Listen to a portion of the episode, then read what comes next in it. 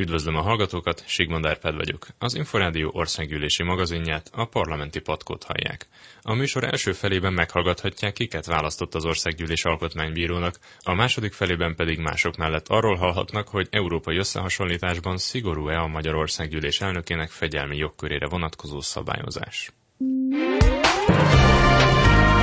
Parlamenti rövid híreinket hallják.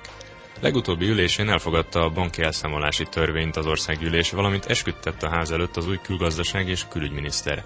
Bővebben is hallhatnak mindkét témáról mai műsorunkban. Emellett a közszolgáltatásokat érintő több fogyasztóvédelmi szabályt is módosított szerdán az országgyűlés a Fideszes német Szilárd és Balla György javaslatára. Így például kiterjesztették a fogyasztóvédelmi hatóság hatáskörét a vízközműszolgáltatók üzletszabályzatának vizsgálatára és a kéményseprőipari szolgáltatók számlázási gyakorlatának ellenőrzésére. Felmentették posztjáról Győri Enikőt, a Külgazdasági és Külügyminisztérium uniós ügyekért felelős államtitkárát. Az erről szóló határozat a magyar közöny keddi számában jelent meg. A szerdai közlönyben pedig arról olvashattak, hogy jövőre három szombat lesz munkanap, mivel két pénteki nap, január 2-a és augusztus 21-e, valamint a csütörtökre eső december 24-e pihenőnap lesz. Ezen a héten legfőbb témánk, hogy három új alkotmánybírót választott az országgyűlés. A képviselők titkos szavazással választották alkotmánybíróvá Cine Ágnest, Súlyog Tamást és Vargazsi Andrást. A kormánypártok jelöltjeit korábban a Fideszes Gulyás Gergely mutatta be a sajtónak. Jelöltük Cine Ágnest, aki a fővárosi ítélőtábla büntető kollégiumának a vezetője. Egyébként mind a Károli Egyetem, mind a Pázmány Egyetem jogi karának oktatója. Jelöltük Súlyog Tamás ügyvédet, aki a Szegedi Tudományegyetem Alkotmányoktanszékének az oktatója, és jelöltük Varga Zsé Andrást, aki a Pázmány Egyetem dékánja, egyébként korábban legfőbb ügyész helyettes volt, egyetemi tanár. Az ellenzéki pártok közül csak az LMP tett javaslatokat a jelöltekre, de ők nem kapták meg az Alkotmánybíró jelölő bizottság többségének támogatását. Az alkotmánybíró választásra egyébként azért volt szükség, mert az ősszel három alkotmánybíró megbizatása jár le. Bragyova András és Kovács Péter szeptember végén, Balog Elemér pedig novemberben távozik a testületből, így Súlyog Tamás és Vargazsi András szeptember 27-től, Cinágnes pedig november 15-től lesz alkotmánybíró. A 2011-ben elfogadott az Alkotmánybíróságról szóló törvény azt mondja ki, hogy a 15 tagú testület bíráit az országgyűlés 12 évre választja meg, a tagok nem választhatók újra. A szocialisták Cina Ágnes és Súlyog Tamás megválasztását támogatták, Vargazsi Andrást azonban nem tartották alkalmasnak a posztra. Bárándi Gergelyt az MSZP képviselőjét hallják az, aki a legfőbb ügyész általános helyetteseként közreműködött a politikai indítatású büntetőügyek, koncepciós büntetőeljárásoknak a lebonyolításában, az ugyanezt a szemléletet és erkölcsiséget fogja továbbvinni az alkotmánybíróságra, így őt tökéletesen alkalmatlannak tartjuk ennek a pozíciónak a betöltésére. Vargazsi András egyébként az igazságügyi bizottság előtti meghallgatásán egy képviselő felvetésére visszautasította azt az ellenzéki véleményt, hogy koncepciós eljárások folynak az ügyészségen.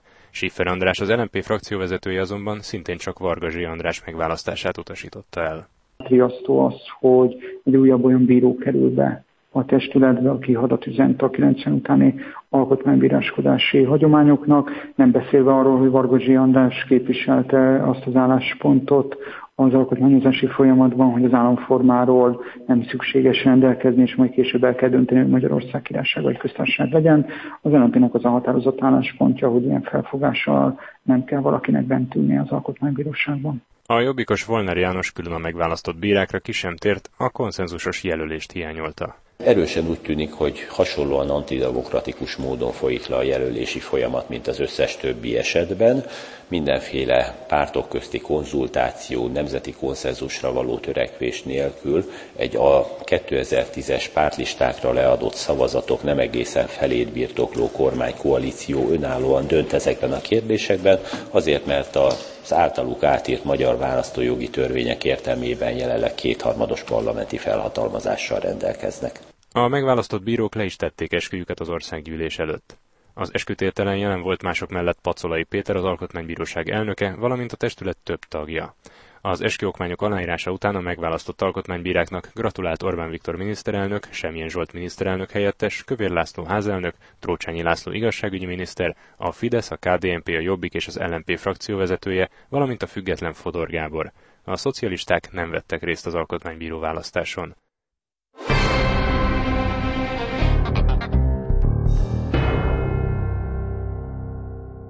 Tegnap letette esküjét az új külgazdasági és külügyminiszter. Közvetlenül a napi rendelőtti felszólalások után tette le az országgyűlés előtt esküjét az új külgazdasági és külügyminiszter. Én, Szijjártó Péter, fogadom, hogy Magyarországhoz és annak alaptörvényéhez hű leszek. Jogszabályait megtartom, és másokkal is megtartatom. Áder János köztársasági elnök Orbán Viktor miniszterelnök javaslatára azután nevezte ki Szijjártó Péter korábbi tárcavezető helyettest külgazdasági és külügyminiszterré, hogy Navracsics Tibor uniós biztosi jelölése miatt lemondott tárcavezetői megbizatásáról. Az országgyűlés négy szakbizottsága, a külügyi, az európai ügyi, a gazdasági, valamint a Nemzeti Összetartozás Bizottsága még hétvégén hallgatta meg Szijjártó Pétert, majd mind a négy testület támogatta a miniszterjelölt kinevezését. A politikus a meghallgatáson úgy fogalmazott, hogy a magyar külpolitikát meg kell újítani az új világrend követelményeinek megfelelően, így a külpolitika feladatának kell lennie a magyar gazdasági érdekek érvényesítésének is. Az ellenzéki pártok azonban nem értettek egyet a kinevezéssel, Demeter Mártát az MSZP képviselőjét hallják. Ő végrehajtója volt annak az Orbáni hibás külpolitikának az elmúlt években, amit láthattunk. Ez az a külpolitika, ami egyébként azt eredményezte, hogy több mint 15 országgal kerültünk diplomáciai kisebb-nagyobb konfliktusba, úgyhogy azt gondolom, hogy ezt is mindenféleképpen figyelembe kellett vegyük, és azt is, hogy mi következik ezek után, hiszen ő továbbra is ennek a hibás politikának a végrehajtója lesz. Hasonlóan látta a jobbikos Banatibor is. Látunk pozitív jeleket eh, a kormány külpolitikáját illetően, például a keleti nyitás eh, vonatkozásában, azonban eh, úgy ítéljük meg, hogy sajnálatos módon a nemzeti érdekképviselet megmarad a szavak szintjén, és amikor határozottan ki kellene állni, akkor ez nem történik meg. Az LNP Schiffer András sem volt elégedett Szijjártó Péter kinevezésével. Az LNP számára aggasztó az, hogy Szijjártó Péter azt a külpolitikai felfogást testesíti meg, amelyik a külpolitikában pusztán üzletszerzési lehetőséget lát. Értékalapú politikára minden országnak szüksége van, amelyik felelősséget visel egyébként a földrész, illetve a bolygó sorsáért. Az Együtt és a Demokratikus Koalíció újra vagyonnyilatkozati eljárást kezdeményezett Szijjártó Péterrel szemben, mert ahogy az Együtt PM közölte, a politikus tavaly másfélszer annyi pénzt takarított meg, mint amennyit keresett. Miniszteri kinevezése után a politikus a következőképp reagált a felvetésre. Hát ez egy régi lerágott csont. A mentelmi bizottság elnöke még az előző ciklusban, ha jól emlékezem, megvizsgálta az iratokat, és ő maga sem értette, hogy mire vonatkozik ez a buzgalom. Én magam sem értem. Tehát régi lejárt lemez most újra feltettek, de szerintem a kinevezésemnél ez törvényszerű volt. Áder János köztársasági elnök szeptember 23-ai hatállyal nevezte ki külgazdasági és külügyminiszter Szijjártó Pétert.